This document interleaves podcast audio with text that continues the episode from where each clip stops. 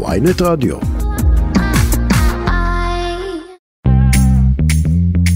שלום לכם, שבוע טוב, אתם על כסף חדש, הפודקאסט הכלכלי היומי של ynet, אני רועי כץ, יום ראשון, 25 ביוני, ולנו יש פרק עמוס עבורכם.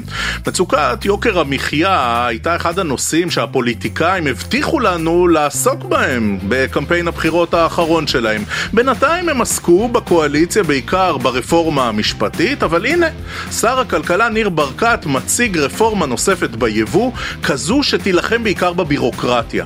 אנחנו דיברנו על כך עם סגן השר לשעבר אביר קארה, ממייסדי השולמנים, שלא הסתיר את המחמאות שלו לשר הכלכלה הנוכחי. קודם כל צעדים בכיוון הנכון, צריך להגיד שאפו גם לשר שבאמת שם דגש על הבעיות הרלוונטיות, בעיות היסוד שיש אה, במשרד הכלכלה, וזה דברים שהם תחת סמכותו. באותו נושא, אבל בזווית קצת אחרת, הלחץ על הבנקים בסוגיית עושק הפקדונות גובר, ונראה שגם מתחיל לעשות את שלו. הכתב, הפרשן הכלכלי של ynet וידיעות אחרונות גד ליאור, הוא דיבר איתנו על הצעת חוק שהוגשה בעניין, וגם על הצעה חדשה ומעניינת של בנק ירושלים ללקוחות. בעניין הזה של הריבית אפשר בהחלט לומר שהבנקים עשו פה קופה על חשבוננו בלתי רגילה.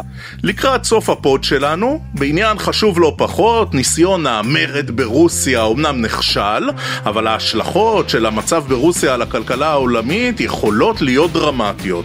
רואת החשבון יוליה לוי, מנכ"לית פיינלי קונטרול פיננסים, חברה לניהול כספים, שירותי חשבונאות והשבחת חברות, היא הסבירה לנו את הפוטנציאל הכלכלי האדיר במידה ויצליחו בממשלה, כאן בישראל, לשכנע את היהודים עם הכסף והנכסים ברוסיה לעלות לישראל. איזשהו רגע היסטורי שבו מדינת ישראל יכולה לצאת כתף לאותה ציונות מודרנית אה, מאוד מאוד משכילה, מאוד מאוד מבוססת, שיכולה להביא... ועל הדרך גם להכניס הנה לא מעט כסף וכסף אה, כשר. כסף חדש, הפוד הכלכלי של ynet, אני רועי כץ, עורך את הפרק היומי יאיר חסון, סתיו בצללי הוא על הביצוע הטכני. בואו נתחיל. כסף חדש, אנחנו מתחילים. שר הכלכלה ניר ברקת מהליכוד, הוא הגיש את החלק הראשון של חוק היבוא החופשי לישראל, זה המכונה, ב... נקרא לזה שמו קצת יותר פופולרי, מה שטוב לאירופה, טוב גם לישראל. לדברי השר, המהלך אה, יפתח ובמידה רבה אה, יעשה פה מהלך מאוד משמעותי, אה, יאפשר למגוון מוצרים מאוד רחב מאירופה להיכנס וגם גם יוזיל את המחירים לצרכנים, לנו לכולנו, וכשאנחנו מתמודדים עם יוקר מחיה מאמיר, אנחנו uh, מקווים שהמהלך הזה הוא מהלך משמעותי. אנחנו עכשיו רוצים לדבר עם מי שהתמחה בנושא הזה ממש, סגן השר לשעבר, אביר קארה, ממייסדי השולמנים, היום דירקטור, יועץ כלכלי לחברת אוקורה הישראלית. שלום אביר קארה. שלום, אה, שלום אה, רועי לך ולמאזינים. טוב, אה, בוא נדבר רגע על המהלך של אה, שר הכלכלה ברקת. אה, אתה יודע, הממשלה הזאת עוסקת בהרבה מאוד דברים, אבל די מעט בכלכלה של ממש. הצעד הזה של ניר ברקת הוא צעד משמעותי, נכון? נכון מאוד. קודם כל צעדים בכיוון הנכון, צריך להגיד שאפו גם לשר שבאמת שם דגש על הבעיות הרלוונטיות, בעיות היסוד שיש במשרד הכלכלה, וזה דברים שהם תחת סמכותו.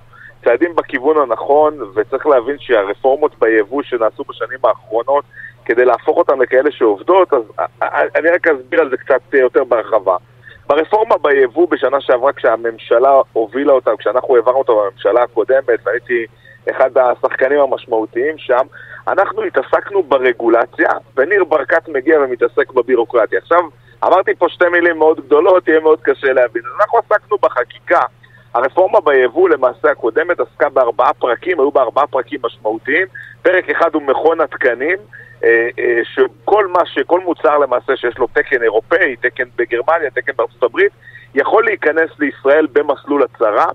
אה, הדבר השני שם היה מזון רגיש, השלישי תמרוקים, והדבר הרביעי זה פרק החקלאות. זה בעצם, הרגו... התעסקנו ברגולציה של כל הגורמים, ועכשיו הרגולציה הזאת, אה, הטיפול ברגולציה יצר גם איזושהי בירוקרטיה במסלולי ההצהרה, עדיין צריך להצהיר משרד הכלכלה, דרך מינהל התקינה, מכון התקנים, שהבאת מוצרים ממדינה מסוימת, ולמעשה ניר ברקת עוקף את מסלול ההצהרה, והוא מייצר איזשהו מסלול חדש לכל המוצרים שנמצאים במסלול 2 ומסלול 3, תכף אני אסביר גם על זה, לאפשר להכניס אותם לישראל אפילו בלי ההצהרה, יש להם כבר את התקן האירופאי, תן להם להיכנס וזה יסייע, זה יגביר בצורה מאוד מאוד משמעותית את היכולת להיכנס ולהכניס אה, מוצרים לשווקים אז רק שנבין, ניר ברקת בעצם חותך את הבירוקרטיה, הוא אומר הרבה פחות טפסים, אה, אולי פחות אפילו אישור של הממונה על התקינה, לשחרר, לשחרר סחורות מהנמלים, נכון? נכון, נכון, אבל רק חשוב שהמאזינים שלנו יבינו. לפני כמה שנים כשהתחילו את כל התהליך הזה, הבינו בעצם שצריך לחלק את המוצרים בישראל למעשה לשלושה סוגים של מוצרים. מסלול אחד, מסלול שתיים ומסלול שלוש. במסלול אחד שמו את המוצרים שהכי הכי מסוכנים נגיד לשימוש בישראל, צריך לשים עליהם דגש. יותר גדול, במסלול 2 רמת סיכון בינונית. רגע, תן לנו, תן לנו דוגמה, תן לנו דוגמה למוצרים במסלול הראשון, רק שנבין. אז, אז יכול להיות uh, מוצרים של תינוקות uh, שנכנסים לפה ונכנסים ובאים במגע בחלל כן. הפה. אה, מוצרים כמו מוצצים וכאלה, אז הם נמצאים כביכול בסיכון יותר גבוה. אחרי זה יש מוצרים שהם בסיכונים יותר נמוכים, למשל טלוויזיה היא בסיכון מאוד מאוד נמוך, נכון? אז היא נמצאת כבר במסלול מספר 3. ומסלול מספר 3 זה היה למעשה מסלול הצהרה, לא צריך בדיקות, אם הבאת את התקן, תכניס את זה רק במסלול הצהרה, ואנחנו למעשה הרחבנו את זה לכל המוצרים, השארנו בערך 100 מוצרים בתוך מסלול מספר 1. אה, עם אה, תקינה ישראלית רשמית או ייחודית, ולמעשה אנחנו ביטלנו את הצורך בתקינה הישראלית הייחודית באותם מסלולים והבאנו במסלול הצהרה את, הדברים האלה, ואני חושב שזה משמעותי. צריך להבין שפה מתייחסים אך ורק למוצרים שנמצאים במסלול 2 ו-3, זה לא מדבר על מוצרי מזון עדיין. זאת לא רפורמה אה, שמתעסקת בכל מה ש... אה, כל הנושא החריג בכשרות למשל, בעוף ובבשר וכולי. אנחנו, הוא עוד לא נוגע בנקודות האלה, אבל זה בהחלט צעד משמעותי בכיוון הנכון. וזה צעד נכון כלפי אזרחי ישראל, ואני חושב שפה מגיע שאפו ענק לשר אה, ניר ברקת על האירוע הזה, ואני מקווה רגע, לראות עוד ועוד... רגע, אביר קארה, תן לנו שנייה להבין, מפני שאנחנו, אתה יודע, אנחנו משלמים כל כך ביוקר על כל כך הרבה מוצרים, ואנחנו צמאים, ממש צמאים לחדשות טובות. אה, מה, מה צפוי להיות בזמן הקרוב? זאת אומרת, איפה אנחנו נרגיש, באיזה מוצרים אנחנו נרגיש את זה, שהופה, אנחנו משלמים פחות? רועי, אתה יודע, אצלך תמיד אני אוהב שהתוכניות והזה הם תמיד עם עומק מאוד מאוד מאוד גדול. צריך להבין שהמחיר בישראל הוא לא מטרה, הוא תוצאה של הרבה מאוד גורמים. וצריך לטפל בכל אחד מהגורמים האלה בנפרד. זה, זה, זה, זה נקודה אחת שבה מטפלים פה בגורם אחד מסוים, אבל זה לא יפתור את הבעיה לחלוטין. כי עדיין יש לנו מונופול של כשרות על מוצרים שמגיעים בשר ועוף, ומוצרי בשר ועוף בישראל יקרים ב-45-50% מרוב מדינות ה-OECD. וזה משגע אותי, כי יש לך, כשאני אזרח ישראלי, אני יהודי שומר מצוות, כשאני רוצה לנסוע לאירופה או לארצות הברית, אני אוכל כשרות משולש K, אני אוכל כשרות OU, אבל בישראל משנת 1994 אין אפשרות להכניס בשר ועוף לישראל באופן חופשי, ובגלל זה זה מאוד מאוד יקר פה, כי יש מונופול רק לרבנות, גם OU וגם משולש K לא יכול להיכנס.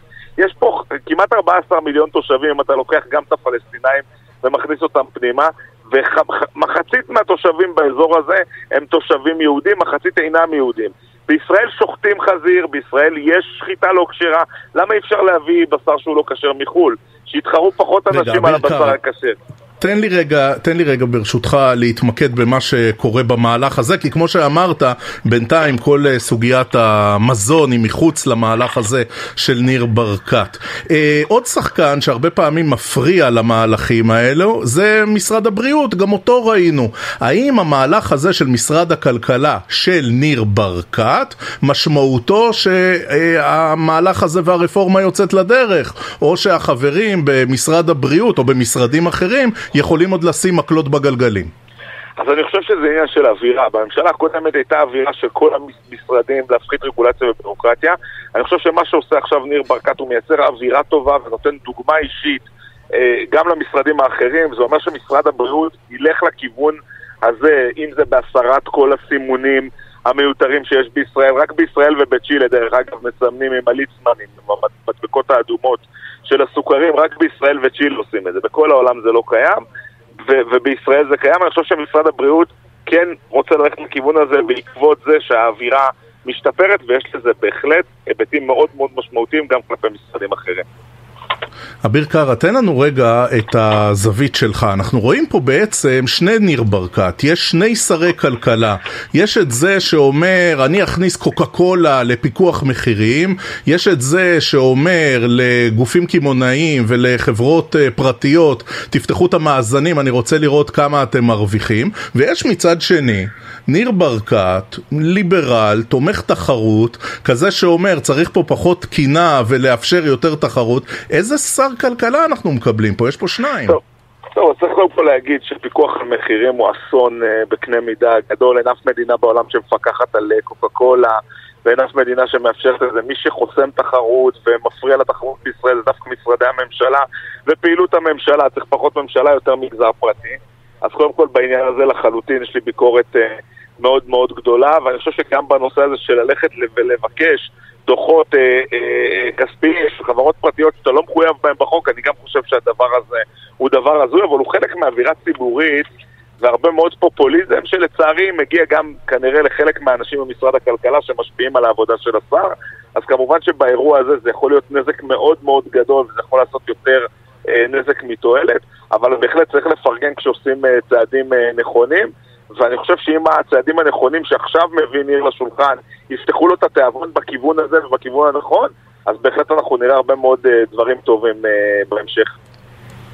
אתה יודע, אני רגע רוצה להכניס את השטח לתוך השיחה. אה, אמר אוהד סנדלר, הוא מבעלי רשת גוד פארם, שאתה יודע, עושים שם לא מעט יבוא מקביל, הוא אמר, תראו, המציאות היא כזו, וזה ציטוט, למרות הרפורמה, היבוא המקביל דווקא מצטמצם.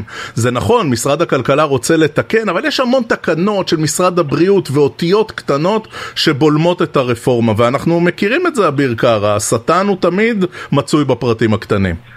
נכון, נכון, נכון. ואני חושב שזה גם, הפרטים הקטנים האלה זאת גם הבירוקרטיה הזאת שמטפלים בה עכשיו, ואני מסכים עם מועד. יש הרבה מאוד מה לטפל, יש הרבה מאוד בעיות והרבה מאוד חסמים שצריך להסיר, ואני חושב שבחוק רחב כזה שייקח לתוכו את כל משרדי הממשלה, הרי מה הצעד שניר עכשיו עושה? הוא עכשיו עושה צעד במסלולים 2 ו-3, אבל הוא אומר, אני רוצה בהמשך להעביר חוק יבוא חופשי.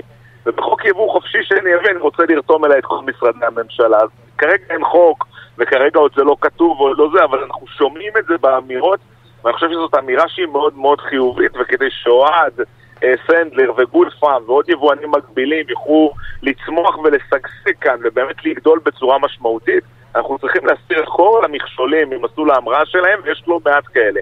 במשרד הבריאות, במשרד הכלכלה, כל הנושא של מינהל התקינה, מכון התקנים, שהיום מכון התקנים, אה, אה, תדע לך שבצד הזה שניר עושה, הרבה מאוד אנשים הולכים הביתה, כן? כאילו הוא מוותר על הבירוקרטיה אצלו במשרד, שזה לא דבר שהוא פשוט, זה לא, זה לא דבר שהוא מה בכך, אבל יש עוד הרבה מאוד צעדים משמעותיים לעשות. אביר קארה, אה, פותח פה רגע סוגריים. אנחנו אה, ראינו אותך אה, מגיע לכנסת מהשולמנים, מתמנה לסגן שר במשרד ראש הממשלה, מאוד דומיננטי בכל התחומים שאנחנו דיברנו עליהם בדקות האחרונות. אה, אחרי זה, זה לא כל כך הצליח בבחירות האחרונות. היום אתה, כמו שציינתי בפתיח, דירקטור, יועץ כלכלי לחברת אה, אוקורה הישראלית, ואני מקווה שביטאתי את השם, את השם נכון. אה, מה אתה עושה שם? כאילו, מה, כן, מה אתם כן. עושים שם? אז קודם כל, אוקורה היא חברה, זה, זה קצת המשך לפעילות שלי בכנסת וקצת המשך לפעילות שלי באופן כללי. אוקורה בגדול מאפשרת, היא, אנחנו מתעסקים בהמרת מטבע חוץ, שליחה של כסף מחו"ל והגנות מטבע, ואנחנו עושים את זה לשלל של אה, לקוחות. ומה שבעצם אנחנו מאפשרים ליבואנים קטנים להתחרות כמו יבואנים גדולים או להיות כמו יבואנים גדולים, למשל, לנצל את היתרון גודל שלנו, אנחנו, החברה הזאת הצליחה לקום בעיקר בזכות זה שעברה רפורמה, אתה זוכר, בנקאות פתוחה בכנסת? אז הרפורמה הזאת של בנקאות פתוחה בעצם אפשרה לעשות תחרות בבנקים, ואני למעשה אה, מאפשר ללקוחות שלי אה, לפתוח חשבון בנק במקום רק בבנק הפועלים או בנק, בבנק לאומי, אלא ב-50 בנקים שונים ברחבי העולם. מחר בבוקר הם רוצים לעשות המרה של כסף. וזה חוקי, וזה בסדר מבחינת... כן, כן, חד משמעית, חד משמעית. בגדול יש להם אצלנו חשבון, ביום שהם פותחים אצלנו חשבון, הם כבר לא לקוחות רק בבנק הפועלים או בנק לאומי, הם לקוחות בכל הבנקים לצורך העניין. וכשהם רוצים להחליף כסף, אז יש עליהם תחרות, כן? המרה מי ייתן להם את ההצעה הטובה ביותר, ואנחנו מאפשרים פה להנגיש להם באמת אה, דברים שעד היום היו פתוחים רק לשחקנים גדולים, וזה שחקן גדול יכול גם לקחת מנהל כספים וגם לעשות עוד הרבה מאוד דברים, אנחנו מאפשרים את זה גם ליבואנים קטנים. ואם יש אה, סיבות שיבואנים קטנים לא העלו מחירים. כן. תשוויץ קצת רגע כמה כסף אתם מנהלים?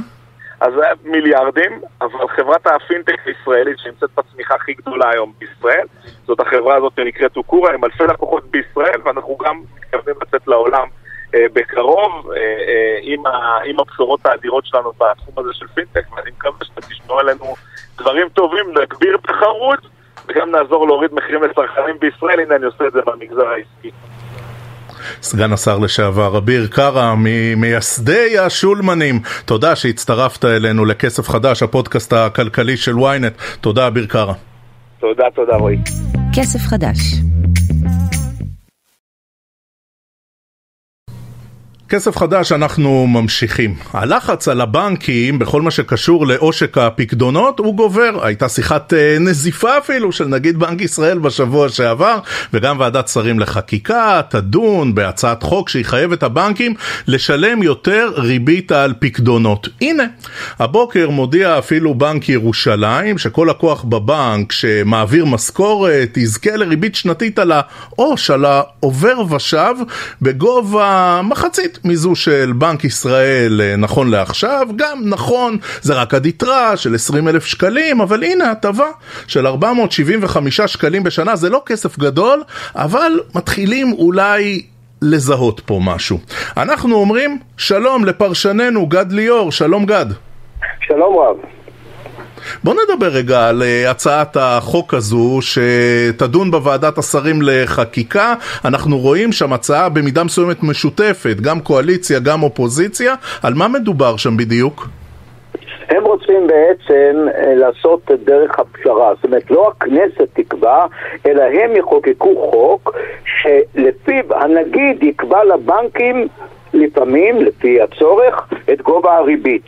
גם זאת התערבות כמובן בעצמאות של הבנקים, הם מאוד כועסים על זה, אבל אה, נגיד, אה, ככל שהוא יהיה עצמאי, אני מבין ואני בטוח, לא הנוכחי, לא הבא, אנחנו לא יודעים מי הוא יהיה, שהם לא יתערבו עד כדי כך אה, בענייני הריבית של הבנקים, הם פשוט מדי פעם כנראה איך קראת לזה?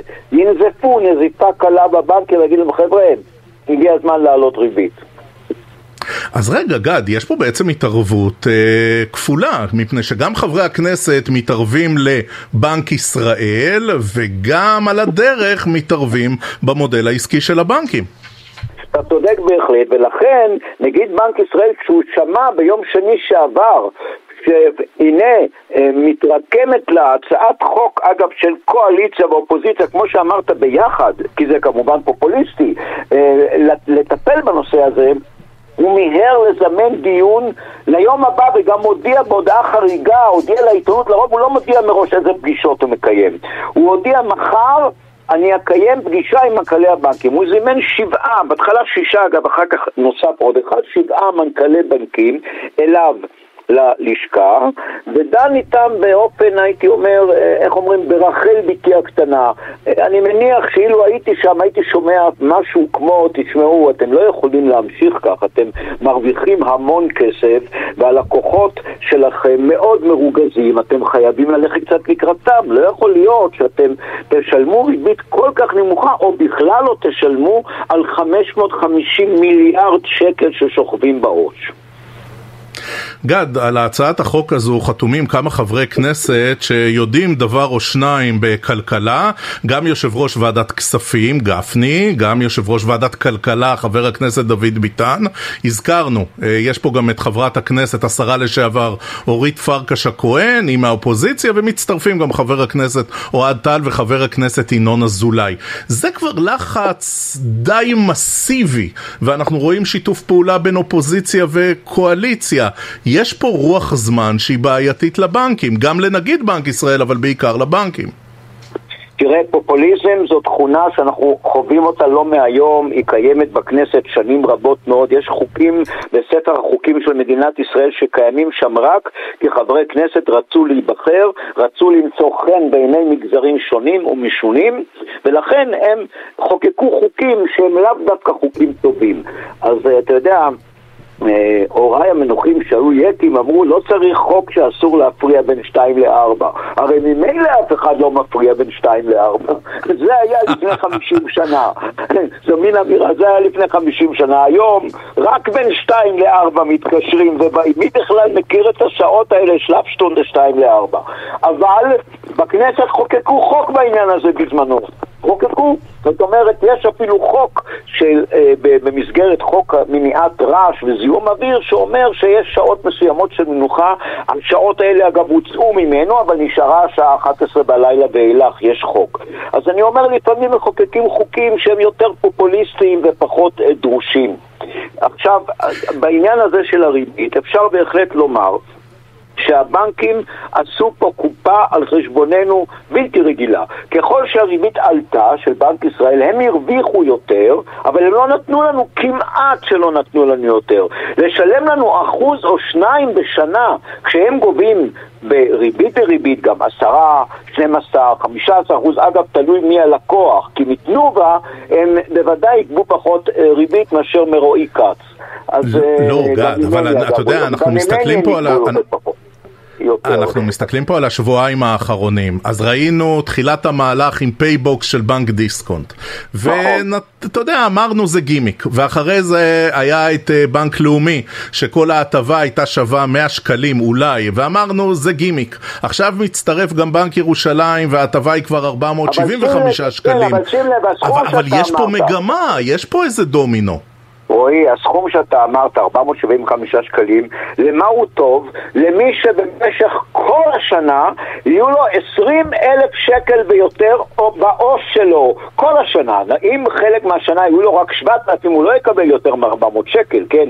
עכשיו, אם יהיו לו רק 2,000 או 3,000, הוא יקבל מעט, זאת אומרת, זה המקסימום. ו-20 אלף שקל זה הרבה כסף. אני אגב מייעץ פה, מותר לנו לייעץ, אני חושב, אה, למרות שאתה יודע, יש איזה תמיד כוכבית למטה שאנחנו לא... בעדינות, בעדינות, כן. מי שיש לו כסף בעו"ש, יותר ממה שדרוש לו למחיה באותו חודש או בעוד שבועיים, נא לסגור אותו בפיקדון. בכל מקרה הריבית בפיקדון תהיה גבוהה יותר, הרבה יותר, גם אם הבנקים עכשיו ישלמו בעו"ש, אפשר לקבל שלושה עד ארבעה אחוזים בפיקדון, וגם אם למישהו יש כרגע עשרת אלפים שקל שהוא צריך אותם, נגיד בעשרה לחודש הבא, תסגור אותם עד, עד לאותו מועד, למה אתה משאיר אותם? תסגור אותם. אם אתה לא יודע, תמיד תשאיר לך רזרבה, אם אתה לא, תשאיר לך 2,000, 3,000, 4,000 שקל רזרבה, פתאום צריך לקרוא לשרברב. אבל תזכור, אל תשאירו ברור. כסף, וזה שיש 550 מיליארד שקל בעו"ש, אני אומר, זה עושק בכוונה תחילה של הבנקים, כי יש... איזושהי אה, הגינות שעליה גם דיבר הנגיד, אני חושב שצריך לבוא אל אותה זקנה או אותו אדם שלא מבין כלכלה, שהם אולי בני 80 או 85, ולהגיד להם, הבנק להגיד להם, חבר'ה, יש לכם 40 אלף שקל שבקושי צברתם. אז הנה גד, וזאת השאלה... בעו"ש, תסגרו אותם, אבל לא עושים השאלה... וזאת השאלה המתבקשת לסיום, האם עוד בנקים צפויים להצטרף פה למהלך, מפני שעושים פה יחסי ציבור טובים, זה לא עולה המון כסף, האם עוד בנקים יצטרפו?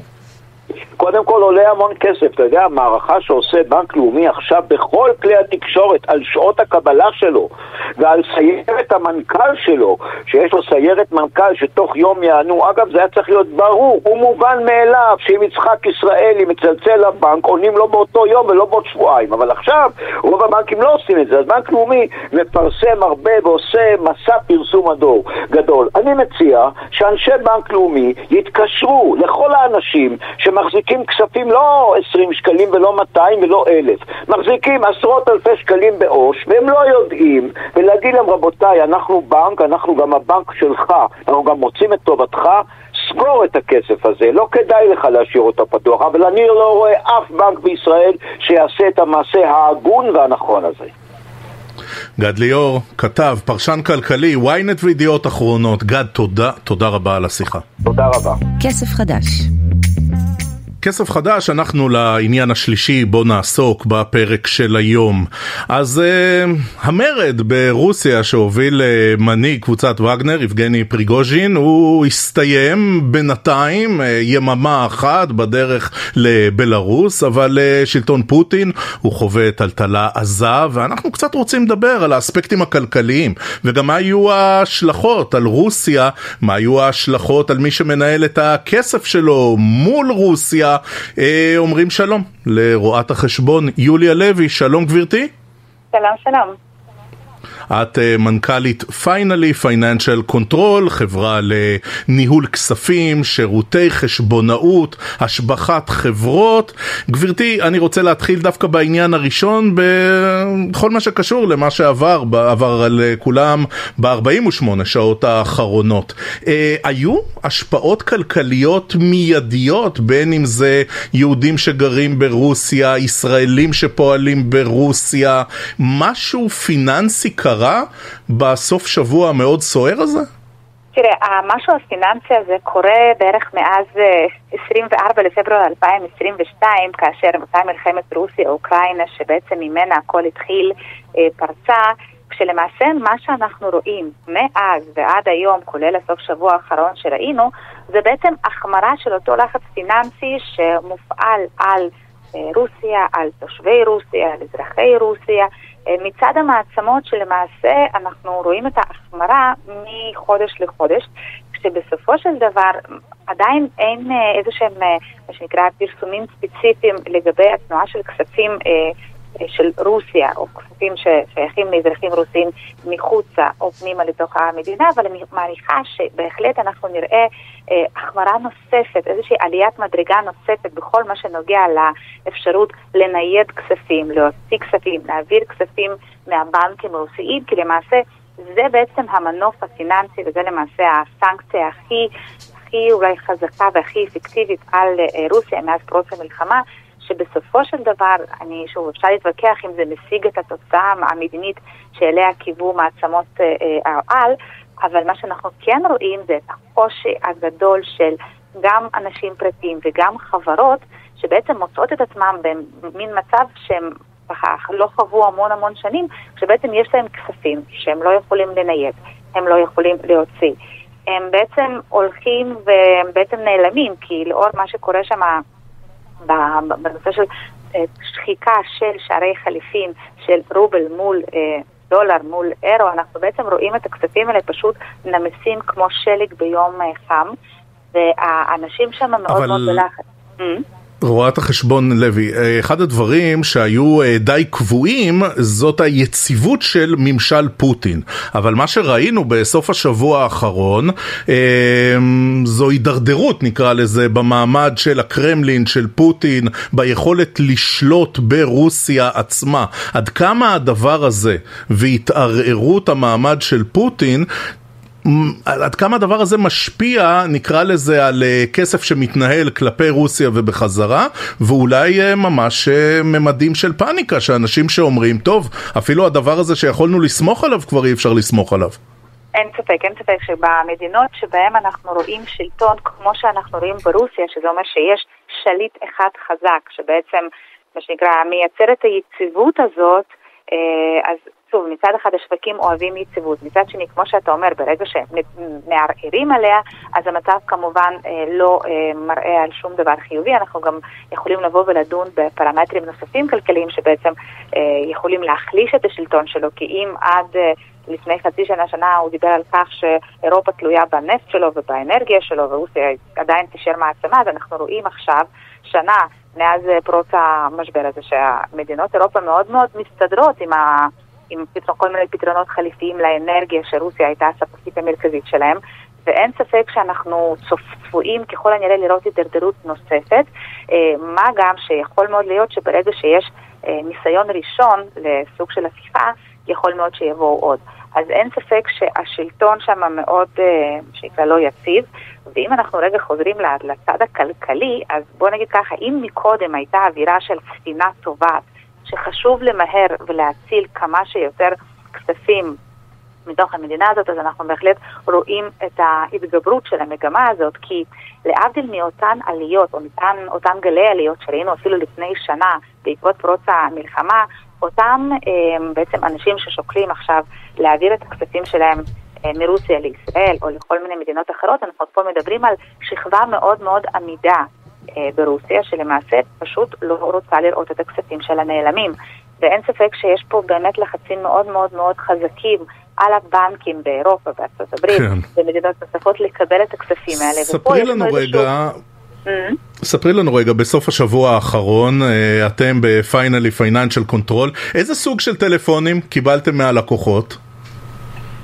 הטלפונים היו הרבה יותר לחוצים ממה שהיינו, מה שנקרא, רגילים לקבל שבועות לפני כן, כשלמעשה התהליכים שהרבה פעמים אנחנו מנהלים מול הלקוחות של סיוע בהוצאה של כספים אה, מהמדינה הזאת בכל מיני דרכים אה, חוקיות כמובן ומסודרות, פתאום זה נהיה הרבה יותר דחוף.